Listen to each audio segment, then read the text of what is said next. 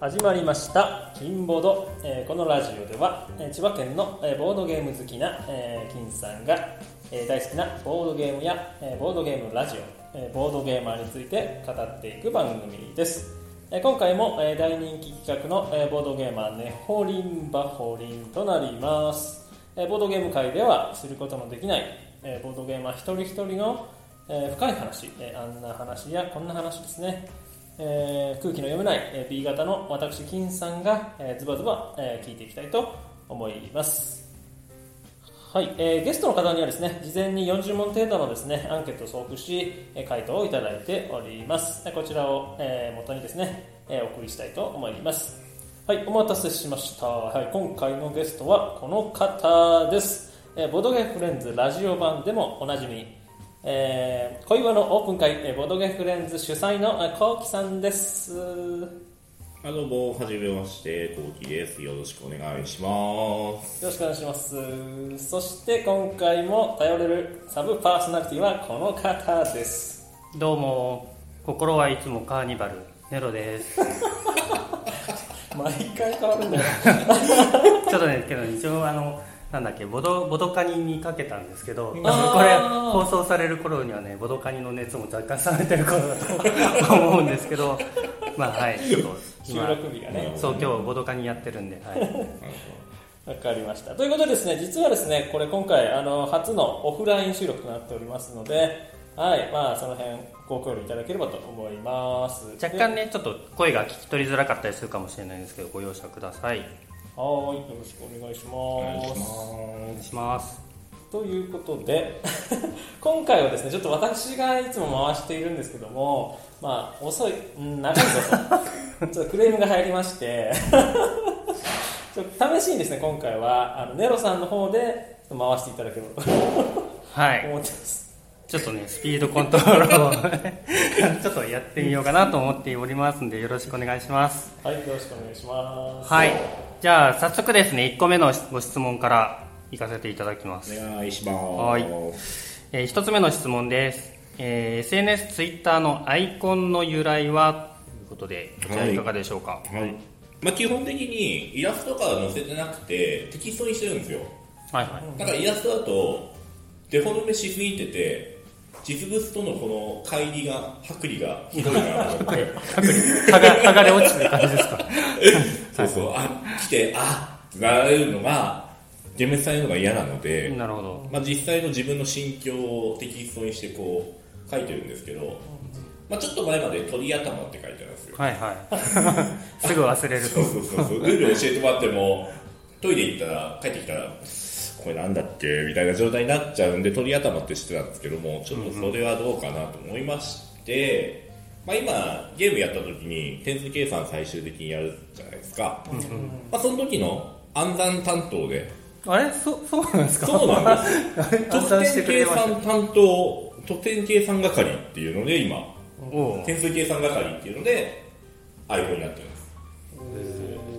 だからみんな入って、最終計算入って。る。あ、そう一緒にいると飛んできますよ、はい、よろしくみたいな感じで。すごい。電卓使わないですもんへー。えー。あれですかそろばんやってたとかですか？らいや、何もやってない。ちフなみにラフラッシュ暗算とかそうそうそう、そんなんじゃない、そんなん。できない。の、うん。もう見て見て見て。あ、これで、あ、このオーディオです、みたいな。脳脳の活性化にはちょうどいいですよね、さん。すごい。確かに。あじゃあ私あの計算したくないんで全部こうきさんに渡します。ボケちゃいますからね、計算とかしないとね。はい、そんな感じです。えアイコンはあのちなみにあれですよね。なんかピンク色の下地だと思うんですけどそうそう。に点数計算係と。そうそうこのピンクは何か意味があるんですか？ちょっと桃色な気持ち横島なん横ですよ島な。横島だったらこれピンクじゃないかな。いやでも見やすい見やすさの方かなと思って黒、ピンクベタに黒字の方が字が目立つ、うん白よりは、うんパッと見た時ピンクで印象を与えて何書いてるので黒の文字を書いておいた方が見やすいから、うん。おーね確かになんかそのパッとアイコン見た時に、まあ、文字読まなくてもこうこうきさんだって認識しやすい色でもありますよね。わかりました。そしてですね今回あのあのゲストに来ていただいたのでまあ今後あれですねあのなかなかアイコンは変更しづらくなりますということでまあまあまあまあそうですね。まあテキストは変わるかもしれないですけどあベタの部分は基本変わらないと思いますえテキストは今まで結構変えてました？えっとね鳥頭。うんそれはそれは覚えてます。鳥頭とあと一金足りないっていうのがああちょっとあれですね。七金七金の人とかぶっちゃってますね。あったことは1回しかない。1回しかないんで、まあ、実際には話したことないですそう。うん。そうそんな感じですね僕は。わかりました、はい。ありがとうございます。あそうそう回しちゃ回しちゃいますいやまあだやばいはい。はい。はいじゃあまあちょっと次に行きたいと思いますがツイッター名の由来はというところでこちらどうでしょうか？はい。これ一応本名で、はい。下の名前なんですけどもあ上じゃないんですね。上じゃないです。名字はまた別で、まあ、名前ですね。まあうんあだ名とか取っていないから名前の方がそのオフで誰かに会ってもうんうん。え？って思われなくていいかな。うんうん。まあ今までも結構こう下で呼ばれることが多かったからって感じですかね。そうですね。うん。特にね。まあ他の会に行く時は名字ちょっと。ああ確かに ちょっと名前を変えてますね。でも金さん 金さん気になってる。ちょっとそうそう一度ですねあのちょっと前もラジオでお話ししましたけどあれですねあの元八幡でねオープン会やってる時にあのコウキさんが名前を偽ってね あの参加されてて。あれ話題になりましたねね、はい、あれなんか理由があったんですか？いろいろ理由はあるんですようんうんこれはこのここのタイミングで話してもはい大丈夫かなお願いしますっていうお願いします。お後ろまで引っ張った方がいいですか？いやいいですよ。いやいやそんなそんな引っ張るようなネタ ネタですか？あまああーあ結構あ結構そこは深い会話。いや深くはないんですけど、会の話になってくるんで、うん。ちょっとこの流れで大丈夫かなはいあいいですよ。じゃあお楽しみに。え お楽しみに今まあちょっと会の話になってくるんで、後であわかりました。了解です。話をしていく、じゃあちょっと次に行きましょうか。はあちょちょっとええ一個だけですお。名前見てるとツイッターでですね、うん。猫好きっていうのも入ってるんですけど。おう。いはいはいはい。これをちょっと聞いてもいいですか？ああ動物が基本何でも好きで、まあ、ゴキブリ以外、大丈夫。ですけど木彫りは動物なんですかねゴキブリ動いてるでしょあ動動いたら動いてるもの、まあ、虫も全然大丈夫なんですよ、うん。雲とか全然大丈夫なんで、なるほだ嫌な人いるじゃないですか、大丈夫ですか？どまあま 触れます？あまあ触ればするか。でかいのはちょっと聞きますけどあでもちっちゃいのこう部屋の中ぴょんぴょん跳ねてる可愛いなみたいな感じ。え可愛くない？可愛くはないかな。あのお尻の丸みの部分が。言うとねここが苦手な人はちょっとイメージしちゃうんであれなんですけど。そう虫にかあまあ動物、うん。虫でも何でも全然ゴキブリ以外だったら大丈夫なんですけど、んまあ中でも猫が好きなので、まあそこで猫好きっていうの。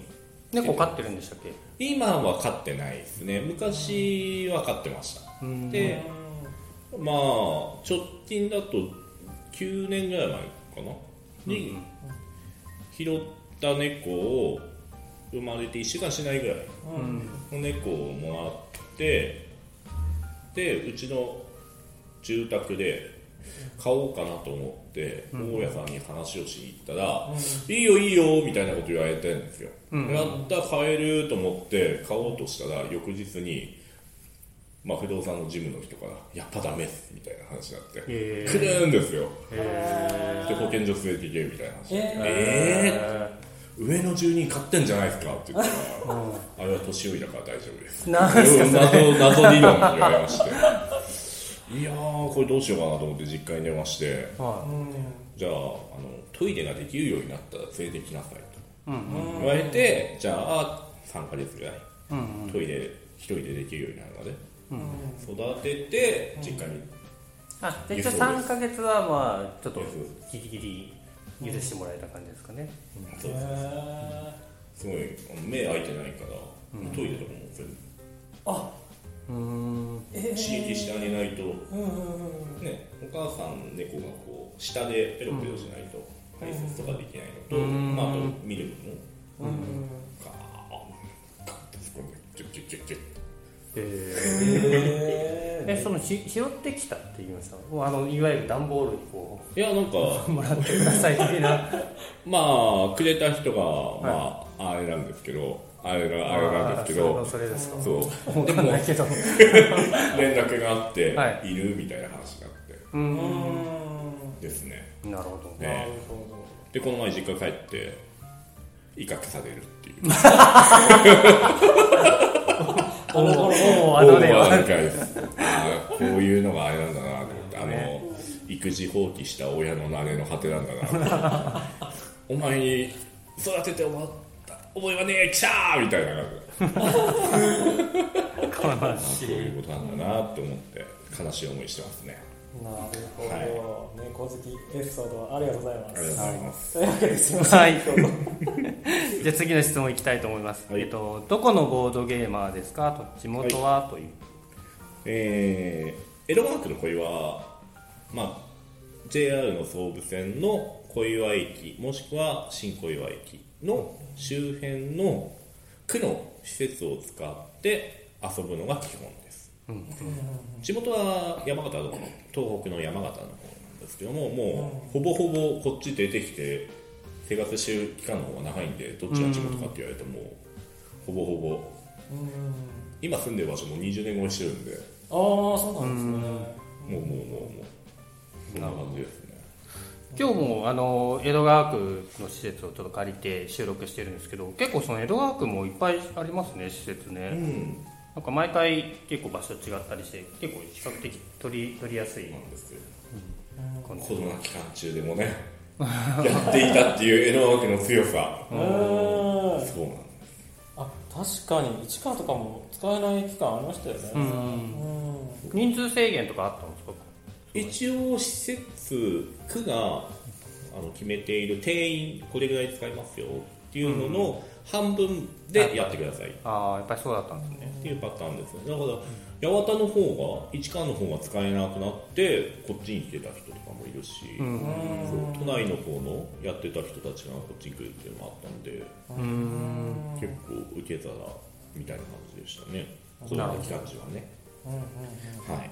なるほど。でちょっとそれに関連して次の質問ですけど、えーよくいる生息地は、ボドゲスポットはというところについても教えてください、はい、基本的に自分の回が僕は最高だと思っているので最高。最高。最高オブ最高。最高。思考。はい、まあまあそうですね。場所人。両方とも最高だと思ってるんでよっぽどのことがない限りは他の回はない。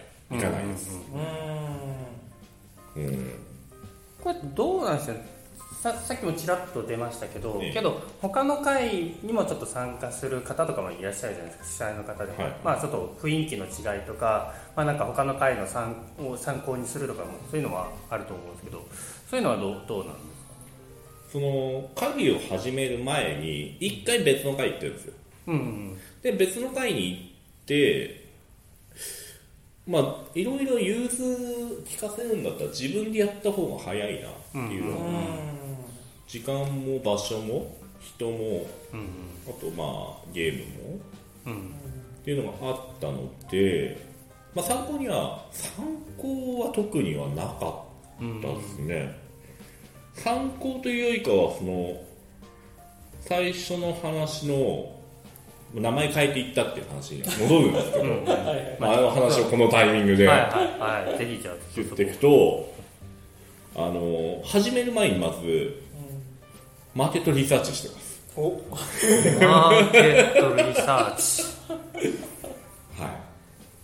何をしたかというと、は江戸川区小岩の周りでやってるとこどこあるのっていうのを調べて、で曜日でかぶんないかっていうのを確認して、でじゃあこれだったらいけるよねっていうので、土曜日やってるとこがまずない。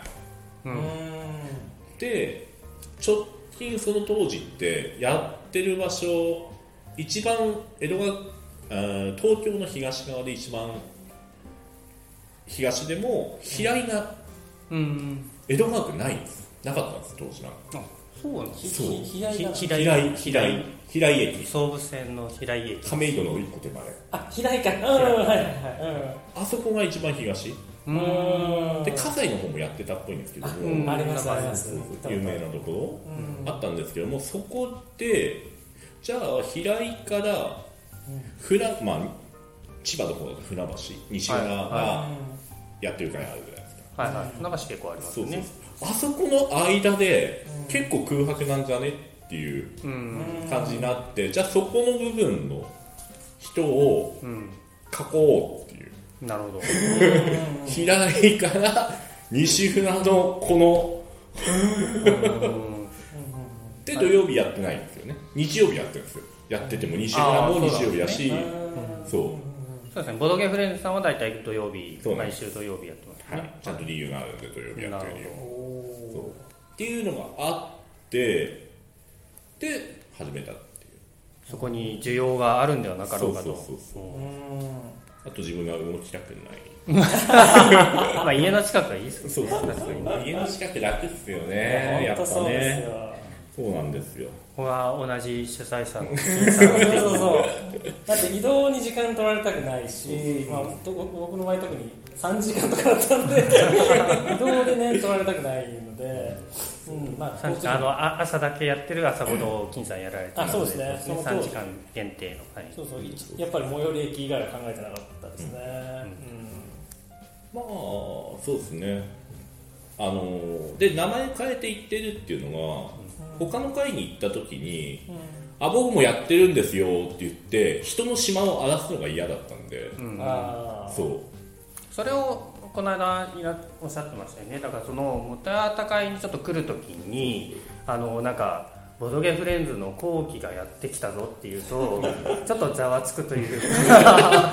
いやなんかそのなんか偵察しに来たんじゃないかとかなんか人をこうね勧誘しに来たんじゃないかっていうのを思われるのが嫌でうん。それで一般参加者ですよっていうことを出すために名前を変えてっていうふうにちょっと聞いてたんですけど。そうそうそう。喋ってましたけど。なんかねなんかうんなんかやらかしても嫌ですし。うん抜き、まあ、さっきネオさん言われた通り引き抜きとかうん。も嫌ですしうんっていうのがあるんでうん。うんちょっとねもう乱立してるから奪い合いになってかまあちょっと多少はそれはありますよね。なんであんな乱立するんですかね。まあねやりたい。まあさっきのコウキさんと同じで多分今まで他のところに行ってるけどい自分のやりたいボドゲ会はこうなんだっていう人がやっぱりうん。ねそれなりにいるいらっしゃるから。まあ、それでちょっと変わってくるんじゃないですか、まあ、何日というような今でもね やっぱり増えるところはあるんじゃないですかね。ちなみに最近僕オープン会行ってないんですけど、どうなんですかね？コロナ明け明け気味ですけど今。増えているんですか？増えていやどうなんですかね？うちもオープンにしても僻地だからあんまり僻地。そう。ほぼほぼ固定メンツプラス23人新しい人がいればいいなって感じだ、うーん。なるほどなるほめんどくさいね。それそれオープン会の主催者が言っちゃいけないと思います。今ちょっとカットした方がいいんじゃないですかだってさポリシーポリシー書いてるじゃないですかその友達100人作りたいって書いて。あるえっとねめんどくさいっていう理由を、まあ、言い方が悪いと面倒くさいっていう理由になるんですけども、僕が全員の顔をちゃんと把握しておきたいので、人を増やしたくないんです、まず。どああ危ない危ない。危ない危ない。いや、あるじゃないですか。まあ、まあまあけどね、まあ、あの人の顔ね覚えられなくっていうせっかく、ね、また来てくれたのになんかちょっと覚えてなかったりすると悪いなみたいなのありますしそうなんです。だから、会の趣旨として、あの小学校の公園うんうんのイメージなんですよね。なるほど小学校の時の公園って、遊んでたら、その地域の人がわーって遊びに来るじゃないですか。うんうんで名前知らないけど一緒に遊んで友達になってくるっていうパターうんうんンを僕は目指してたんで、あのーそういうのがあるからそういうのがやりたいから今の状況。なるほど。そう。で誰が誰がっていうのをちゃんと把握しておきたいんであんまりあの、ね。50人規模とかの会になってくると主催は全員の顔覚えてるんですか？みたいな。なるほど。あ僕一応200人ぐらいまで覚えてるんで。へえ顔と名前はす把握してるはず。これあれめ名言登録しとかなくていいですか？あのボドゲ会は公演。オープン会は公オ演ープン会は小学校の公演。名 名言あ僕は登ね録。はい。僕はそうですよねいやけど分かりますその雰囲気。そうそうそうでそれからまあ波及して派生してそのプライベートで遊ぶとかっていうその会以外の遊び場所っていうのもボドボドゲ以外でってことですかね。だからうちのコアメンとかやっぱうちの場所知ってる人も何人もいますし本名お互いに知ってたりとかもあるしうん。生年月日知ってる出生地知ってるみたいうんなパターンもやっぱり。友達がね関係がね。生年月日とか年齢ちょっと思いえ出したんですけど。僕ネオさんの生年月日知ってますよね。さいや言ってないのにさなんか年齢とかいつの間にか知ってたりするのがちょっと怖いえ言っていいんですかいや言わなくていいです。あ言わないで学年一緒なんで。うん学年じゃない。年次が一緒です。あそうですね。年が一緒です。学年一個上なんですネオさんのおあれ？そうだっけ？そうです。そうかそうか。ネオさんの誕生日知ってます？よおおすごい。そうねなんかねリサーチ力がね金さんに負けず劣らずのねいちいちそれねあのこれでしょ？怖い怖い。覚えてる。もうなんか怖いよ本当に。覚えやすい人のは覚えてます。えーほぼ。ほぼそう。数字とね顔はね覚えるのは。あれ？言われたら大体そうですね。なんかあのアイコンもピンクだしちょっと林家ペイとつながってるところがあるペーパーとそう人の人の誕生日をあなるほどね。誰々って言われたら。すぐ人の誕生日るそうそう。あ言ってもらえれば。何月までやったら書ける？あ何日まで書けるのは一部。ちょっと目指しましょうペーパだってこの え誰？このこの人とか分かりやすいですよ、この人とかね。ーなんかね音しか流れてないんで。はこうねこうね。いはいこれこれあれですか？らあのリスボアの日なんです。どういうこと？リスボアの地震があった日。ああそういうここの人リスボア リスボア大好きなんです。と なるほど。あこれね聞いてる人誰のこと言ってるかあのコア面は分かると思います。まあ、今とある人の誕生日をこう ホワイトボードで書いてくれたんですけど、まあ、リスボアが好きな人がリスボアの地震があった人同じ誕生日だという。オンエアしても大丈夫なのか公開情報になってるのかちょっと心配ですね。ははい。いじゃあちょっと次に行きましょうか。はい。はい。はい。えっと続いての質問ですが、えっと、ボードゲーム初期衝動を教えてください、はい。出会いハマったきっかけなど、うん。これ聞きたいですね。ハマったきっかけはコロナ入る前なんですけども、まあ、ゲーム自体はやっぱ昔からやってきたのでほらちゃんとねドルアーガですね。今日今日着ている T シャツはドルアーガのドルアーガの塔の T シャツですね。これこれどこで買ったんですか？ちゃんとね、はい。ネタをネタを提供しに。ねあちなみにドラガードともボードゲームありますからね。あそうなんですか？そう、えで僕が幼稚園ぐらいの時にドラガードがあった、へー。実家にあってもうドドルアーガの塔がどういうゲームだったかあんま覚えてない。あアクションでしたっけ？アクションですよね。アクションなんですけどボードゲームも、まあ、あの「てってってってってってって」って言ってキルがねこうやって。刺刺していく感じ。ジャキンジャキンって、あキンさん知らないですほらおじさん遠くなっちゃう。名前タイトルぐらいわかりますまあまあ、ねあのき金色のなんか鎧をかぶった。シュギルガメッシュギルガメッシュって言うと FGO になっちゃうね大体はね今の人そっちもわかんないですけどえフェイトですよフェイト。いやーでもわかんないのそのギギルガメッシ。ュはギルガメッシュ FF にもいませんでし。たああれね。ビッグベンビッグベンブリッジね。うんはい。で、まあ、初期衝動としてはだからコロナ入る前のタイミングでやってはいたのやり始めたんで。すけどもうん。実際はやっぱり昔からゲームにはパソコンかな？パソコンで三国志をやってたりとか、幼稚園ぐらいとか。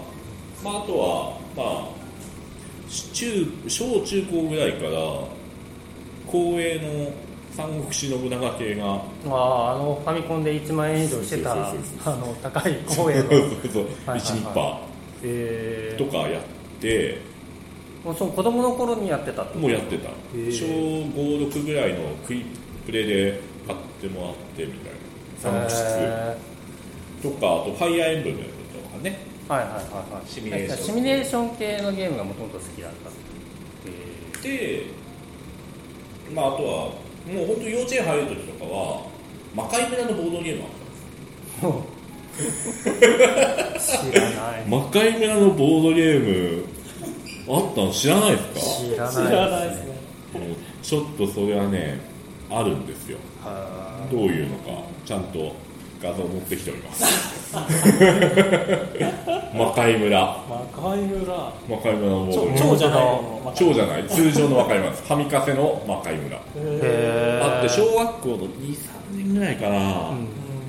あちょっと言うと年齢バレちゃうんですけどまあそのぐらいの時に買ってもらって、うんうん。でも周りにやってくれる人いないんですよねやっぱね、えールールそうルール読むのがっていうのは。ああ結構複雑なんですそうねそうそう。っていうのはあったのと、うん。小学校高学年ぐらいであれですかねあと,、うん。えー、とデスパレス？わかんないです。わかんないですね。キングパレス？デスパレス？あのドラクエのうん。こんな箱うんのうん。スライムのイラスト描いてあってメダルがスライムのメダル使ってるみたいなわかんないけど。そんなあったの？とか買ってもらったりとかしてやっぱボードゲーム自体はその辺。もともと好きだったと。はい。そのちょ直近のだからそのボボドゲ会、まあ、いわゆるユーロゲームを始めるようなっていうののがはコロナの直前ぐらいはきでっかけはあっきっかけは知人がじゃあ遊ぶみたいな話になってじゃあゲームしようって言って、まあゴキブリポーカーをやってたうん。あーこういうゲームあるのねって言って。うんうん。で買ってるんだって話を聞いて「へえじゃあ」って言ってすごろく屋に連れてってもらってへえで最初あの3000円すんのか。まあ最初ね 高く高えな高く思いましたよね3000円。これみんな通る道ですよね。そ3000円か高いな。うん。どうしようかな。うん。買ってみっかって言って買ったと。う買ったのが？天下明おあ一番最初天下明堂なんですか？えその製品版のやつ。だ堂ビージャパンが出てそうなんですね。初期版日八ですか？うん。うん店頭売りがうん。今なんかねあまたリメイクするとかってリメイクするんですけどど、なんかそのホビージャパンの値段3倍か4倍あそうなんですかええうそうなんだと思って。そう。あそうなんですね。結構最近ですねそうするそうと2019年の11月とか。うん。に買っててかメイドまあ買ってで翌年の2月ぐらいにエバーデールを買って。うんうん。でエバーデール買いました。プレイする人が私と知人ともう一人で3人しかいません。でちょっとさややるんだったらに人数マックスでやりたいよね。っていうので会をしよう。うーん。それがボドゲフレンズのそうそうそう。スタートのきっかけだと。これ確かにあのラジオでも語られてましたよね確かね、十何回だったかななんかそのきっかけみたいなレタよくーが覚えよく覚えてます ボードゲームフレンズラジオ版ですね、はい、あ一応正式タイトルを言うと、えーボードゲーム大好き、えーボードゲームフレンズラジオ版ですね、はい、スタンド FM で、えー公開されてます。はい。今でも聞けるんですよね。今でも聞きますよ。更新はしてないですけど。そうなんですよね。もう2うん年23年更新がないのでちょそうですね。はいちょっとそのこの後ねその話も、はい。はい、してい。ただ聞ければば話せれば。はい。と思いますが。はいはい。ですじゃあそのね初期衝動は、まあはい。天下明堂が一番最初のきっかけだったと、そうそう。まあ、ゴキブリポーカーとですかね。ゴキブリポーカーですね。はい、ありがとうございます。じゃあちょっと次に行きたいと思います。好きなゲームタイオールタイムベスト3ですね。はい。はいお願いします。これみんな悩みますよ悩みますね 何をもってベスト3とするかっていうのは人それぞれの判断あると思う、うんはいはいはい僕リプレイ何回でもいけるよっていうのを考えてるんで。はいはい。そう。ずーっとエンドレスでできますっていう。一日中遊びたい遊べるそうそうそうタイプ飽きないっていううん。うんうんことを考えると、まあ、蒸うん蒸気の時代気蒸気の時代と、でまあやっぱり思い出があるエヴァーレと、まあ、あとラマですか。出ましたねラマ。ラマね、ラマ。ラマいいっすよ、マジで。ラマいいっすよ。なるほどまあじゃあちょっと順番に聞いていきたいと思いますけど。蒸気の時代はこれななんで好きになった感じですか？蒸気の時代のゲームシステムとして、まず競りがあってうん。競りがあって、えー箱庭的要素があって街を作るっていう、シミュレーションシムシティ的な A 列車で移行的なうんうん。そのまあ、だんだん線路がねこう出来上がって街も増えてってっていう。っていうのがあってで、まあ、ダイスを振るっていう。うんうん。この辺の要素がもりもり詰まっていて、まあなんかね好き嫌いあるっていうのはあるんですけど、まあ、あとはあれですよね出来上がった時点のインスタ映うんうん。うん。まあ、最終的に盤面がすごい綺麗になるっていう。えジオ玉感。なるほっていうので、まあ、蒸気は、うん。でマップがねやっぱり、その僕はそんな持ってないんですけど持ってる人にやらせてもらうんですけども数百あるんで。基本ルールプラスアルファでマップによってルールが変わってくるパターンもあったりとか、っていうところでまあオールタイムイズベスど、うん。まあ、そうですね。さっきのリプレイ性っていう意味ではこの蒸気はねマップを変えればもういくらでもできますからね。そうですね。マップ変えなくても結構リプレイ性ありますけど。トそうそうそうそう。やる人によって。あと人数がプレイ人数がね。うんえー、とあ一人でもできそうるしですね。うんマップによってね人数いろいろ変えられますしね、まあ、普通の一番あれでしたっけ？オーソドックスなやつってあれ5人6 6人でしたっけ？あへえ基本で6人できちゃう。基本6人。マップによって人数変えれて、うん。でできないってわけじゃないんですけど、その1人当たりの人口密度うん。が高く高くなるじゃないですか、うん。密集してるから、まあよりバチバチ感。縄張りが。う置けるタイルの場所が減ってくる。っていうのが。なるほど。あれはいいですよね。ん。ちなみに、えー、と何何マップぐらいやってるんですか？もうそんな数はマップの種類はやったやつ10とかじゃないかな。あー10か20はいかないと思います。ああ、なんか、あのー思い出のあるマップとかあるんですか？マップねえーっとねあ名前出てこねえな。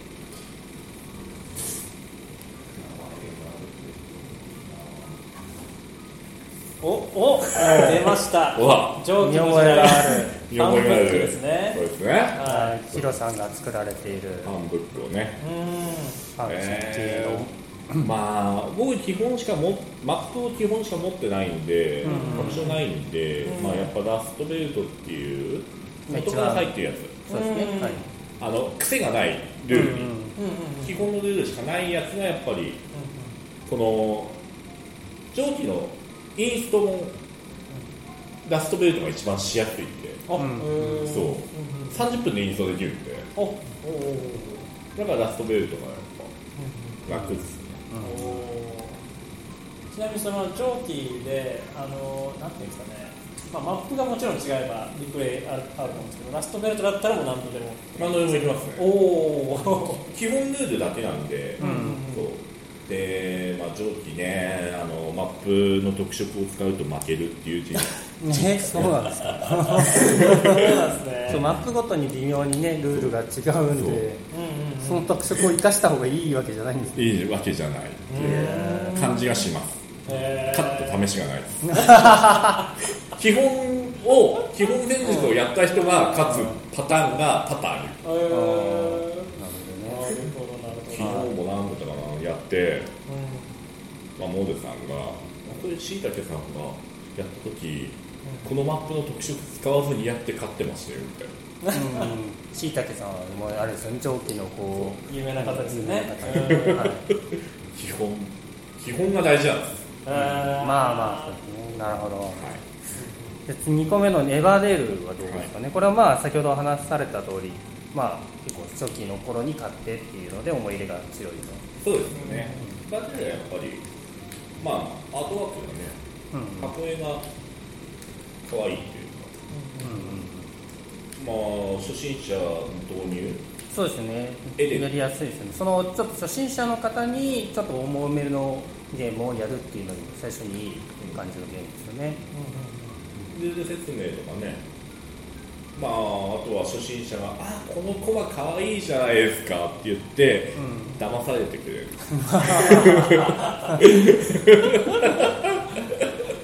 まあけどその終わった後にちゃんとこう。しっかりゲームした感があるっていう。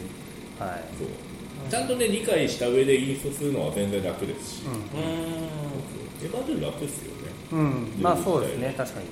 最初のこと全然分かんなかったんですけどね、うん、ゲーム経験してないから、何やったらいいのかとか、あの説明もうまくいかないし、導入としてはエヴァーデールは全然、ボードゲームっていうものを理解するための、うん。1個。としては導入はいいと。なるほど。ちなみに私もエヴァドル持ってて基本しか持ってないんですけど拡張ってされてます？えーと、拡張は一応3つ買ってあって2個版出てるのまでは、うん、3つ目まだやってないんですけど、うんうんうん、えー、カエルは、うん、点数がインフレして、うん、で第2拡張のベルファイアじゃないや、えーと、スペアか、うん。が、あのエヴァーデールの世界を厳しくしてくれます。ああで 拡張を入れた方がおすすめですか？悩ましい。まあ映えは。まあまあ映えは。広がりますね。広がるから、うん全部つながってくるんでうん。いやでも点数インフレするのがね第1拡張きっとね、うん。っていうのはありますよね。うん。第2拡張が嫌っていう人もいあああそう。まあ、若干ちょっと好き嫌いがある。そう。季節によってデバフがかかるんで、うんこのアクションをするとなんかマイナスですよみたいなのがあ第2拡張は入ってくるんで、まあちょっとそれが嫌っていう人と新しく出てきた動物の上に乗れるみたいな。ああれが可愛いっていうパターンと、分かれるんじゃないかななるほいうのがどねさすが動物好き。特徴入ると駒増えるんだよね動物うんうん第3特徴はあれですよ駒によって特殊能力。おおそうなんですねなんとこの駒使ってるとっていうか、この駒だったらこの特殊能力が発生しますよっていう風になってる。うんうん。まあそういうのもあるかな。まあ世間一般的に高い高い言われてますけど。まあちょっと確かにね。拡口調張9000円とかでしたっけ？いいお値段してますよまあね駒代でしょうって思ってあ買ってますけど、はい。その辺は文句言わないですね。ーなるほど。2個目はじゃあエヴァーデールということで。はい。最後3つ目。三つ目。ララマラマですか？出ました。ラマね。はい。ラマ。こちらはなラマいや触れ触れた方がいいですか？なんなんなんでラマが？ラマやばいっすよ。もラマ僕 BGA でうは4月中旬ぐらいからやり始めて、うん。今200回超えてます。い、めちゃめちゃやってますよ。えノラがやってるんですか？なので。へなんかねそこまでそれまで12回しかやってないのにーうんなんかハマってますね。へなんか好きになるきっかけがあったんですかね？お。これですか？あ なるほど、はどうですか？あれですね、あのー確かに金ボロの2回かな、でも私がちらっと触れたんですけど、メビウスゲームズさんの、まあ、30周年ゲーム大会っていうのが、えーと確か2023年のうん3月ですかね、21日にあったんですけど、あのーボードゲフレンズさんも、あのー参加してるということで、はい。はい、で一応ねあのあれ？皆さん2本ないでしたっわしけ2本ない。あこれ？これ？これ？えっ、これ？とそうですねドラゴミのそうそうそう。日本34 大丈夫？日本下日本で34番目に強いドラゴミので強い。ロストシーズが36位いう人がいるんで36チーム中ね。まあこの中でこれなんですよ僕。ラマ生生で出場ラマで出場さんがしてるんです。ラマで出場おおなるほど。で一応4位だったんです。おお、日本で？そう。日本で4位。4番目に？4番目にラマが強い。強い。でこの時のメビウスゲームズさんの30周年記念大会で3位入賞。うん。各ゲームで3位入賞するとメダルもあるんですよ。そう。ああれね結構しっかりしたメダルなんですよ本当に、へ外注かけて多分作ってるんで、うん。で、まあ、メダルにこの30っていう文字とうん。ゲーム名が下に入ってて、うん。金銀銅で3種類。っていうゲームごととあとチームにメダル。チームの総合順位で3位まで、うんうん。はい、メダルがもらえるっていう。っていう中で予選1位じゃないと1位を狙えないわけですよ。ああ、ね。そうですよね。うんうんうん。そう2戦2戦あってね。そう。1戦予選がまずあってそこで1位のグループに入るとうん1位同士各グループの1位同士でタグをまた囲ってその中で順番を決めるような感じですかね。うん。うん。うん。対戦表がゲームごとになるほどじゃあ1位で予選上がったとですねす勝ち上がったと1位で予選上がってトーナメント決勝リーグで、はまあ、何回かやっていうん。もうひりついてましたよねそうですねめっちゃひりつく、あのひりつきがね忘れられないん。ですよやっぱ、ーだってメダルってもらえないじゃないですか。ーなかなかねこの大人になってメダルもらう機会機会ないですからね確非売品をもらえるかもしれないっていううんうん興奮、うん。あれがね良かったんですよ。うん。でもうね、ネロさんとかがこう見てる中でね、20点チップ戻すみたいな。かっこいい。いうのをやったんですけど、まあうん順位及ばず4位でしたあでメダルもらえなかったんですけど、ラマ面白いな。ーうん。あのラマクソゲーって言ってる人はダメですいるんですか？聞いますいるいるいる。いる、うんいるんですよ。なるほど。ラマって運ゲーでしょ？あ運ゲーじゃないんですよ。まあ、運の要素はそれなりにありますけど。ど、いじれるコントロールできる。んまあそうですよね、だからそういった意味で6ラマ。大会6人でラマやってるん。ですよ、6ラマでやってると自分が回ってくるまでに状況がぐりぐり動くんで、うん。超楽しいですよ。あっていうので、まあ、こういう ラマのぬいぐるみも買ってしまう、ー。まあ、おこれみんなにアルパカアルパカって言われてあ これをこれでそうそうなんですよ。ラマラマ疑惑が。アルパカ疑惑があるんですよ。いやメーカーで検索したらちゃんとラマって書いてあったんでラマですそうこのねラマの大会が終わった後にゲーム会にうん。大木さんがこうラマを持ってきて、うん。こうなぜかこうアルパカが一緒にいるっていうアルパカのぬいぐるみを持ってきてるっていう。ラマです。はい。そんな感じです。ベストオールタイムザベストは。はい。おちなみになんですけどちょっと宣伝になっちゃうんですけど、はいあの先ほどお伝えしたああれですねボードゲームラジオガイドにも、あのボードゲームレンズさんね、えー、と寄稿いただいてはい。載っているんですけど、はい。そこでいただいているそこでも実はですねあの質問をいただいていて、えー好きなボードゲームのベスト5っていうのをちょっと実は聞いててそこではちょっと微妙に違うタイトルが上がっているので、まあ、それも気になるという方は、はい、ぜひラジオガイドを購入いただいて、はい、見ていただければとこれ思います。買った人しかわからないパターンですかね。そうですね。いやはいでも、はいほうほうほうほらこのまあまあ辺とかはそうですね。ねちょっとそうですね。入っているものもありますね、うん。はい。あほぼほぼ入ってるでしょ。はい。そうですね、うんうん、プラスで、まあ、ベスト5なんで、はい、そうそう2つ、3つ入ってますねって感じですね。下から2番目重くて持っていけないっていうのがね。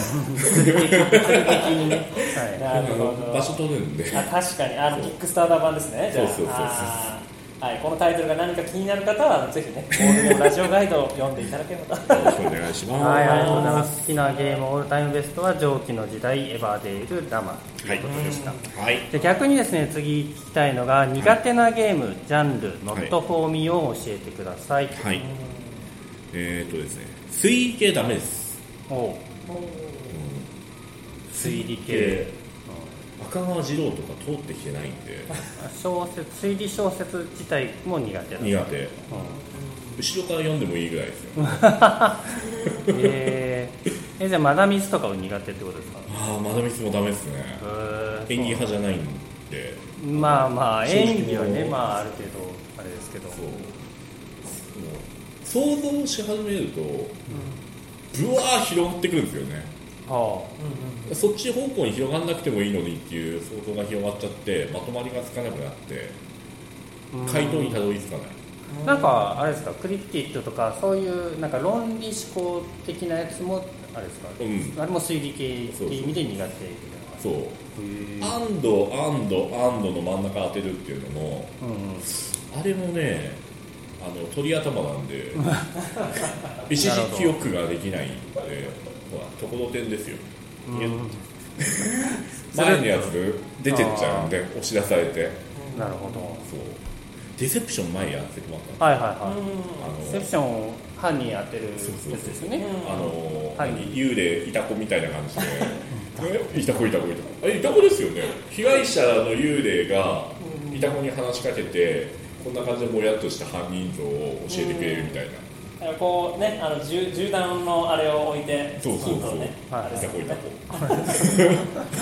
あれがもうダメ。うーん。そうか。面白いですけどね。そう。だからあれ系水系は僕ダメです。ややらないっていう。あとはあと苦手なのはもう一個書いてもらってるのが大喜利系ですね大喜利系確かにあんまりやってるイメージない。ですね面白いことを言える自信がない。十分面白いですけどねね面白い言える自信がないですここまですでに相当面白いんですけど自信持っていいと思いますよ。初対面の人との空気感が。これけど初対面で大喜利は無理ですよ。えだって軽芸会とかで多分やってるでしょ。いやいやいやあります初対面でね大喜利は結構やっぱある程度大喜利って多少まあなんか共通理解というかがあってのこうね部分があるじゃないですか。初対面はね厳しいと思いますね。お笑いって同じ空気を共有できる人が笑えると思ってるんです。よ、うん。うんそうですよね。そう。芸人さんのお笑いもその人の空気感にその取り込む。うんから笑いが起きると思ってるので、それができると思ってない。うん。そこまでなるのに多分関係性ができないと、まあ、ちょっとこのひねりをちゃんと返してくれるのかなみたいなのがしてもらえないと嫌なので、いい系はちょっと。まあそうですね。これ苦手な人は多いと思います。まあなんかやっぱちゃんとボケた時に誰か突っ込んでこれが分かって突っ込んでくれる人がいるっていうのはそう。場だったらね。安心できない。安心。そうそうなんですよね。はい。ですね。じゃあ苦手なゲームは推理系と大喜利系あ僕らはあれですよ、はい。あのプロポーズダメです。プロポー あの大ヒットゲーム。プロポーズダメあそうああいう系ダメですズあーまあ確かにちょっと難しいところありますよね。え？ってなるじゃないですか。うん。あーもうね仲いい間でもそうそうやってもらってうそうですね。僕は大丈夫です。はい、了解しました。じゃあ次にしたいと思います。えーこちらもちょっと気になりますが、ボードゲーム以外の趣味といったところを教えてください。はい、えー最近ですね、まあ、旅行とかも行ったりしたりとか、ああとは写真撮ったりとか。へ写真でボードゲーム会の写真です。あそうそうそう 結構そっか、ボードゲーム会の写真って確かにゲーム撮る人いますけど、うんその周りの遊んでる人を撮る人いないですよね、なかなかね。まあ、なんか若干ちょっとそのネットに上げられたりしないかっていうので、ちょっと気にする方もいて、なんか若干撮りづらい雰囲気ありますよね。ね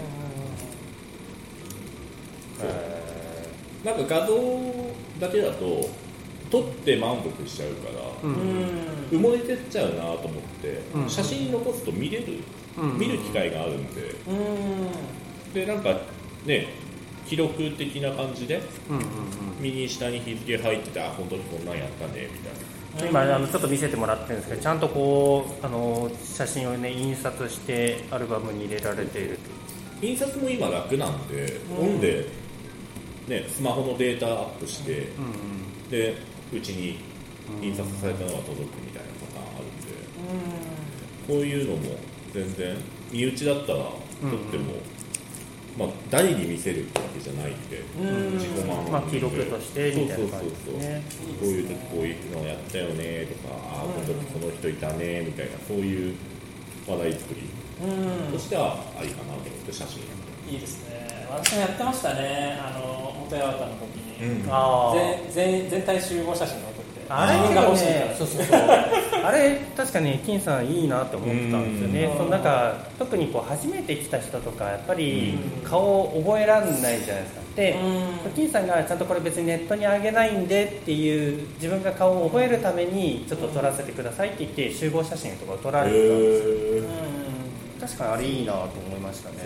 記録として残るって終わった後にも多分見比べあこの人こう名前これだなっていう紐付けができるっていうのもあると思うんで、うん。ありだと思うんですよ。あそう。なるほどあね。いいですこのジャズだから会の注意事項にあのラジオで名前出したりとか写真撮りますよみたいなの書いてます。ううん。んあそうそうちょっと後で聞こうと思ったんですけどそうボードゲフレンズさんそうなんですよね。注意事項のホームページがあるんですよね。そうそう ツイプラのね。そう。それ専用のページがあると。はい。う んうん。そうです、そこをしっかり読んでとまあ、趣味はだから一応ボードゲームとつながる部分もあるかなっていう感じですね、はい。はい。まあまあ旅旅行と写真。っていうことですねちなみに旅行はどこに行くんですか？旅行は基本国内かな、うんまあ、たまにちょこちょこ行く感じで。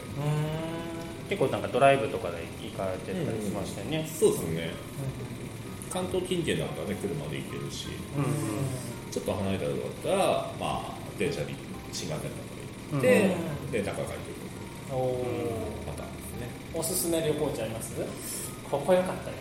僕ね最近始めたばっかりであれなんですけどこはこ良かったよはねい。阿武隈道の何年かぶりってすごい良かったです。福島の阿武隈道。鍾乳洞ですね。はいはいはいはめっちゃすごかったですよ。いへえ良かったです。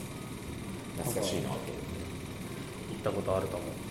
阿武隈道ある。日本三大鍾乳う洞とかああそうなんだ。三大じゃないのかな。ちょっと詳細わかんないですけど。あとまあ福島まあゴールデンウィークに福島に行っててうん。うん。大内塾っていうなんなんですか？江戸時代のうんその街並みというかあのわらぶき屋根が残ってる。ああー。体がみたいな。あー。はいうん。れすごかったですね。はあってなりましたもん。あロケとかで使うんだっていう。なんか宿場町ってそうそうそうそう宿場町。です昔の宿場町がその当時の状態で残ってて。ああいいっすっねていう。えー、あー楽しそう。そうそう。ああいう系。アトラクションっていうよりもね、そういうしその風景系行くかなって感まあねこう人間ね年老いてくるとそういう方がじですね自然に帰るっていう感じのね。こうなるんですよ。こういうねそうこうなんかねコンクリートジャングルにいるとね。そうあちょっと自然に帰りたくなると。なるほど。ねそんな感じです僕は。ーはい。はい。はい、ありがとうございます。では次行きたいと思います。はいえっとまあ趣味はえっと写真と旅行っていう。そうですねはい。はい続いて特技特性教えてください。はいえー特性としてはあの一時期ネットで画像流行ったワニがこう歩いてて横に猫がちょこんと歩いてるっていう なんですかそれ。二面の写真知らないですか？何なんか何々の私何々の私みたいな知らない？え全然わかんない。マジですか？僕あれの感じで、自分のオープン会の私と他の会に行った時の私であの態度が変わる。内弁慶。ああ。そういうことなんですね。ホームとアウェーで強さが変わるっていうはいは感じですね僕の特性としては。なるほど。はい、あとはまあ特技はね人の顔と名前の一致が早いうんってよく言われます、うんそれは大事ですね。そのオープン会の主催として。いいいい特技ですね。あと誰かのその動きとかをデフォルメするのが好き。ものものまねですか？ほんまねほぼほぼあの付き合いが長い人だったらこういうことやってるなっていうのあはあなるほどね。へそうそうそう。人間観察しちゃう。んですよね。なるほど、うん。まあ、確かに。その人間観察よくしてる感じですよね。なんかそのイメージあるんかあるんですかエピソードが。いやエピソードなんですけど、まあ、けど人人が好きですよね。人は好き。うんうん。好き嫌い激しい。中間があんまりない。好き嫌い。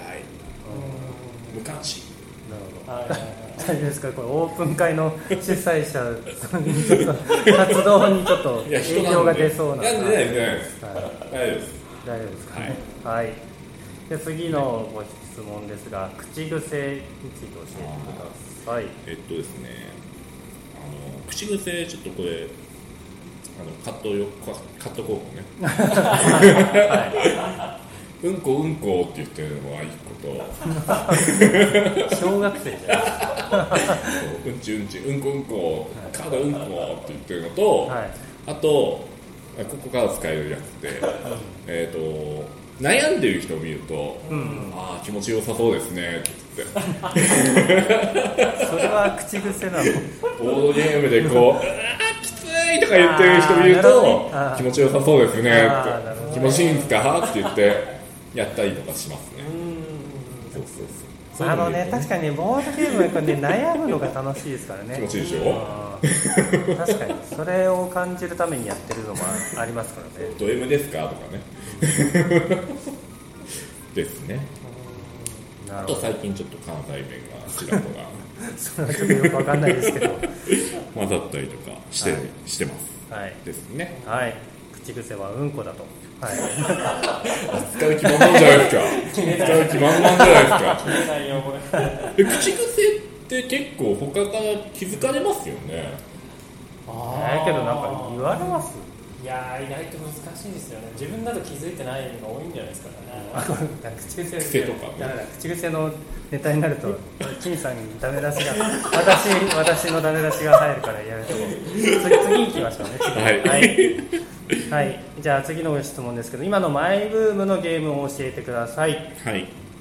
えっ、と、実物は持ってないんですけど、アークノバーがうん BGA でやってますね。BGA 多分100戦超えてんのかなもう。アークノバで？あそうなんです100戦超えてないかな。ね。で最低でもね何時間かかるんじゃないですか、そうそう。2時間ぐらい、最低2時間はかかるんで、えー、マークの場合楽しいっすよねそう。いや、100はいってない。BGA で出てくれて本当に嬉しいそうね、33ゲームでした。全然行ってない全然行ってないおおよそ66時間やってるってことですね。クリスルは行ってないなえーっとね、最近のマイゲームはね、まあ、ラマは、はいはいまあ、さっき言った通りで、えー BGA で225ゲームやってます。はい。で、まあ、ラマかな。あとはまあ、パンデミックやってたりとかしうんますおパンデミックも、まあ、実物持ってないんですけども、BGA で、まあ、200超え。すごいですね。結構ハマるタイプですね。うん。ーまあほぼほぼノーマルだったら負けない。お手札公開でノーマルだった。ら負けないこの間飛んじゃったこの間コウキさんとやってなんか3戦ぐらいやって全部負けた記憶がありますけどえっとね私の問題ですけどそうですねそうですねあれそうっすねオネオさんの問題ですね。ちなみにやっぱこうパンデミックこう好きな方ってやっぱすごい知識があると思うんですけど、はいはい。なんかうずうずしないですか？大丈夫ですか？その初心者。初心者の選択にうずうずしないですか？見てますね。奉行しないです。おお仕方ないよね。まあ、けどなんかパンデミックあれですよねあの BCA っていうかターンベースだとやりづらくないですか？いやそうなんですよ。だってあパンデミック基本僕2人でやってるんですよ、はいはい。2人でやってるんですけどチャットしないです。えー。もうもう分かってるでしょで2人で動くんで。そう。なんですね。まあそれはね通貨のね間柄でで。やられてると思うんで。はい。そう。はい。そうパンデミックすごい人見ましたよこのお前 PGA で。おはい。お結構やり込んでる方もうですすごかったです。何がすごいかってパンデミックって BGA であのランクないんですよ。あそうなんですか？えー。アリーナがなくてうんうんうん。ああそう ELO ポイントだけあってはデートだけ。で1回勝つとチームだから、まあ、6とか8とか10とかしか上がんないんですよね。うんうん。1回勝っても。うんその人で言うと1900ありました。めちゃめちゃやってるじゃないですか。であすげえなと思ったんですよ、はい。野田で行って行はい。って、これえアリーナのレートじゃないよねって思って見たら1000ゲーム超えてやってて。あですげえなってそこで思ったんですけどはい。その人のフレンドを見たら多分同じ名前の人が3人か4人ぐらいいて。おや？どういうこと？1人2役か3役で消化してるっぽい感じ。あはあこういう人いるんだと思って。ねえ。もうもうすごい。ちょっと衝撃でしたそれ。なるほどね。ウケる。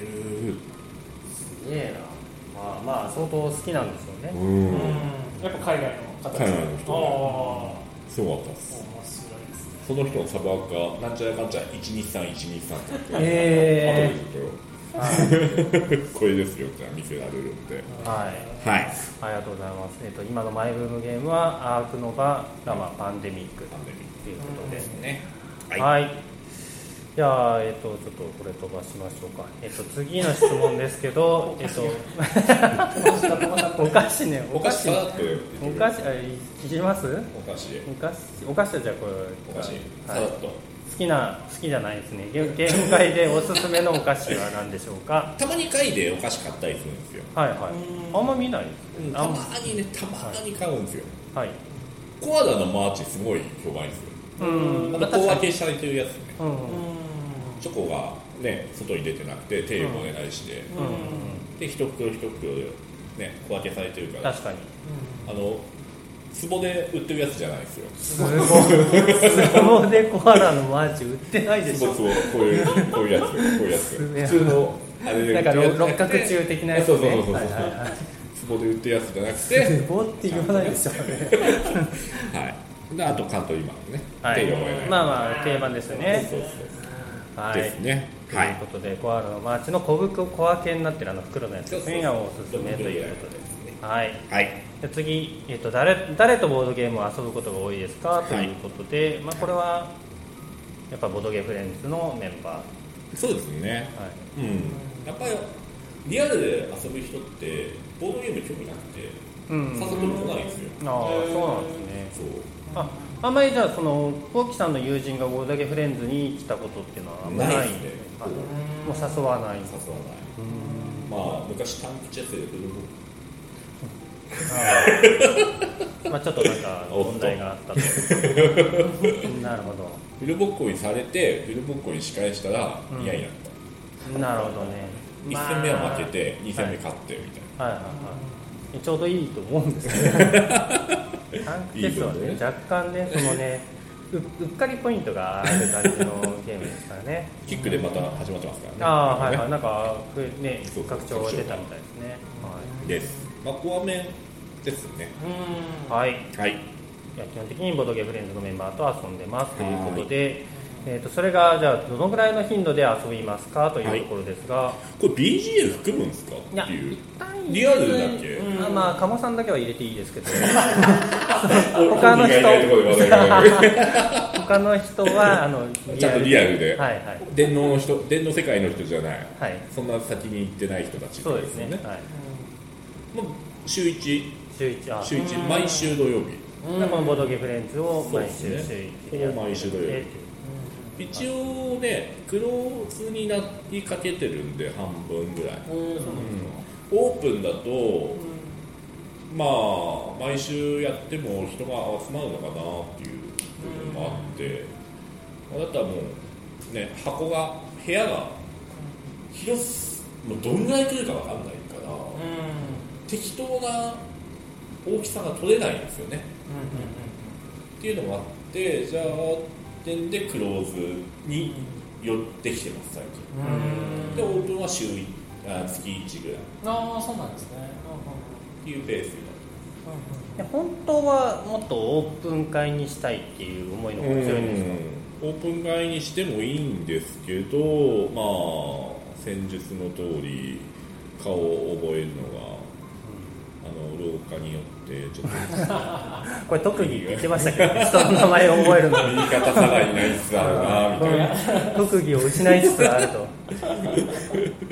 そう。ですね。はい、なるほど。まあ週1で遊べてるんで遊ばせてもらえてるんで、じゃあそれで別にちょっと物足りないとかっていうとこもなく。ないですね、はい。まあ、結構ねみんなあのコアなゲーム持ってきますからそうねやばいですよね。一日たっぷり遊べるんで、はい、やばいです。あそうそうそう。であのツイプラとかもね見させていただいてるんですけど、なんかね120分級のゲームが多くプレイされる傾向にありますみたいなそうそうそう。ことがあってそう。すごいですよね。まあそれもなんで書いたかっていうと、ん。あの質問来るんですよね DM でね。はいはい。あの重いのやれませんっていう DM が来たことがあってあー。そう。それでうち軽重量級もやりますけども重げがやれないんだったら空白時間空きますよ。ってそう話になっうね、うんうん。まあ、基本的にはやっぱ重げがまあ34択立ってっていう状態が続くんでうんでどうしてもその時間の調整に軽ゲーそう重量級を入れるぐらいな感じですもんね、そう。軽重量しかできないっていう人はちょっとうちの会はマッチングしませんよっていうので、もう事前にごめんなさいっていう感じの風にしてます、あでそれはそれでねちゃんとその会の方針があって、うん。それがねちゃんとマッチングするっていうのはマッチングしない人はちょっとまあ他もうねにっていうはっきりしてる方がいいですねお互いね。うですね。参加した後で気づくよりはもう事前に知れるっていうのはいいですよね。まあ、事前に調べてもらってだから記載しといてで初めてですっていう人だったら全然いいんですよね。うんうんうん。ちゃんとみんな教えてくれるんで。うん変あごめんごめん特徴的な人がいないんで。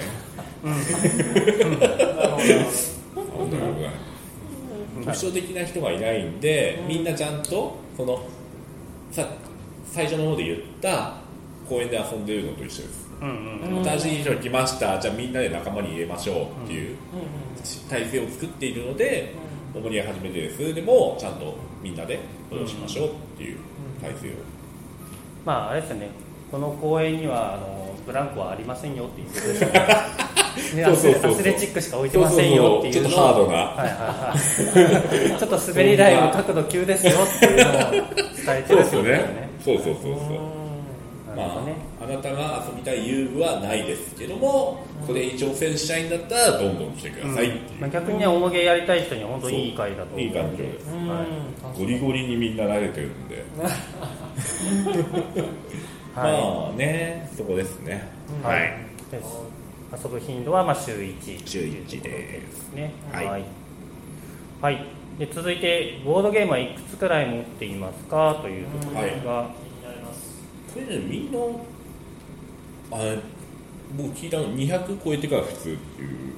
まあそうですねあの私あのボードゲーマーの大体中間値なんですけど。ああじゃあ僕もう全然入り口部分ですよ、そうカウントしてないんですよね。あですね多分50ないんじゃないかな。うん主催でこの数どうなのっていうちょっと自分でこう後ろめたい感がありますけど、まあまあけどね、まあ、固定メンバーで持ってきてくれる方々がいればね。石油王じゃないんで ちょっとねオイルキングにはほど遠いかなっていう今状態ではありますけど。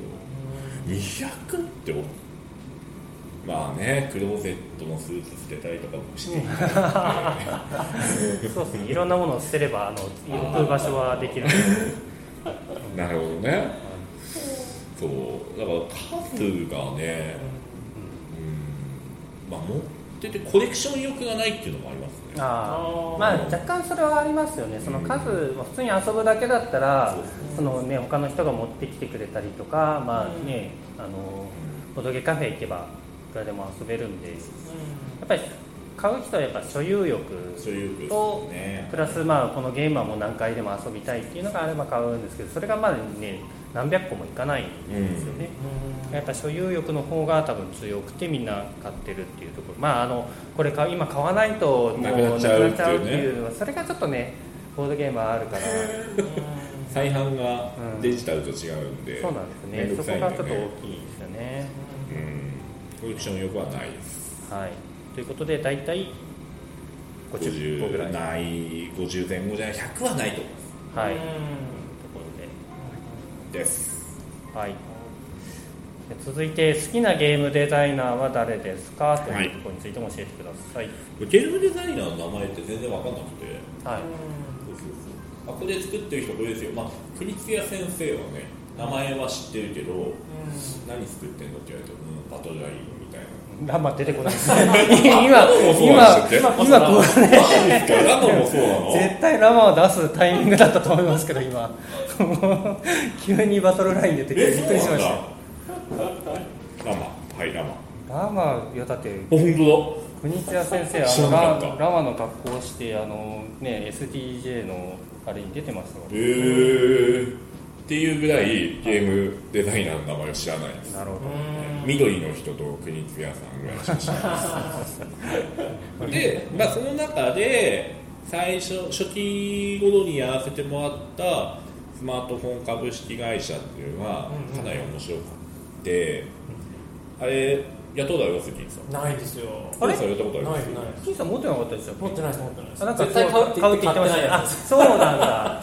さ詐欺ですネオさんやったことあるでし私もょ持ってます。あ持ってます持ってますね。あれがはあのー僕のゲームに刺さった感があって。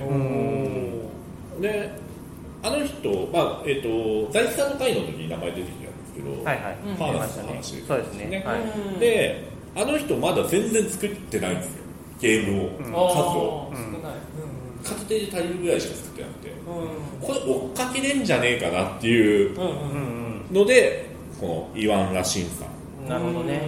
ロシアの出身の人なんですよね。今、はアメリカの方にっぽい、あそうなんですうん。詳しいですね。ゲーム作ってる人たちって、うん。やっぱ SNS 発信があるから調べるんですけど、インスタにいないんですよ。見つけらんなくて、えーどっかいるんだろうなとは思ってはいるんですけど、うん。なかなか、まあ、一応スマホとファーナスは買ってます。うん。この間あのモバイルマーケット出ましたけど。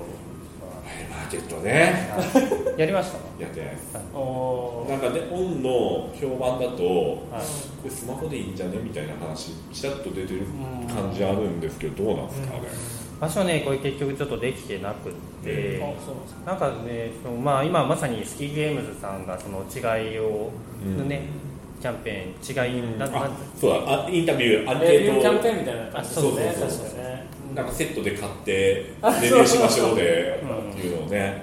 出ますけど。まあけどあれですよね。なんだっけ。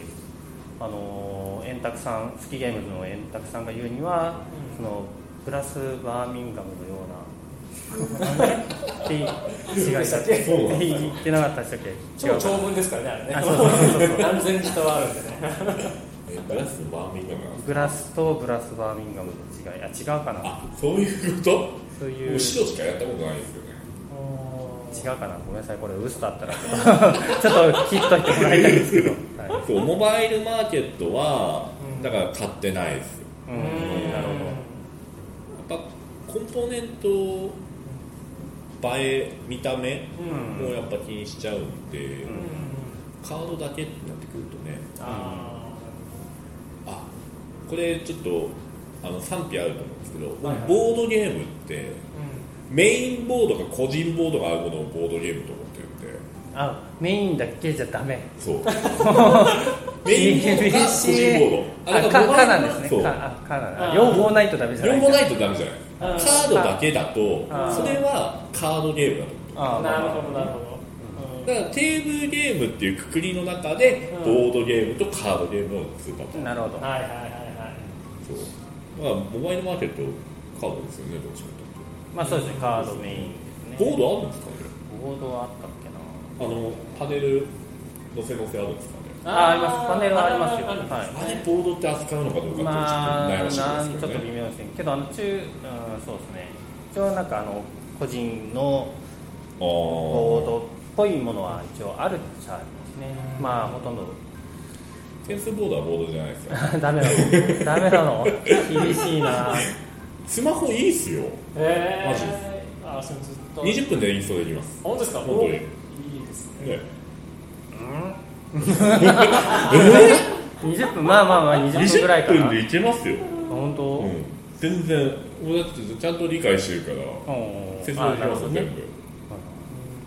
まあけどそこまで重くなくってそう。はい、しっかり。あそうなんですよね。初心者の初大げにもおすすめみたいなの聞いて、うんうんで5人ベストなんでしたっけ？5人ベストですうん。そうですね。5人じゃないとちょっと緩いですよね。そうですね。若干それはあるかもしれない。5人だったらちょうどいい、うん私ももう絶対買うリストにずっと入ってます。シミュレーション感があっていいです。はいうん。経営シミュレーションが。はい、ね。イワン・ラシンさん、確かにあれですね、そのスマートフォンとハーナスと、あとこれ、スカイトピアって、そうそうそう、はいある。それ一番最初なんですよね。あこれ最初なんですのはず。あ知りましたっけ？うんなんかこれね、以前、あれですね、スキゲームズさんが出し出あそうか。か？いや、出そうか迷って、ゲームまで投票かなんかをやってたんですよ。で結果的にちょっとやめましたっていうゲームですね、日本語版はちょっとまではいかなかったっていう、うん。ははい。で好きなゲームデザイナーはイワン・ラシンさんで、まあ、一応今でも追いかけられるからそうですね。あですかね。はい。ありがとうございます、はい。はい。ということで、今回も長くなってしまいましたので、前編後編に分けさせていただければと思います。はい。ということで、えー一人でエンディングメッセージです。はい。この番組は、えースタンド FM のほか、ポッドキャストでも聞くことができます。えー登録すると自動的に更新されるので、そちらの方が便利です。ご意見、ご感想は、えー、Twitter で、ハッシュタグ、金ボド、え金はひらがな、ボードはカタカナでつぶやいていただくと、えー、金さん、そしてですね、ゲストの皆様が泣いて喜びます。はい。ということで、ここまで聞いてくださった皆様、ありがとうございました。えお送りしたのは、金さんと、ネロさんと、えコウキさんでした。はい。ということで、全般以上となります。せーの。バイバイキン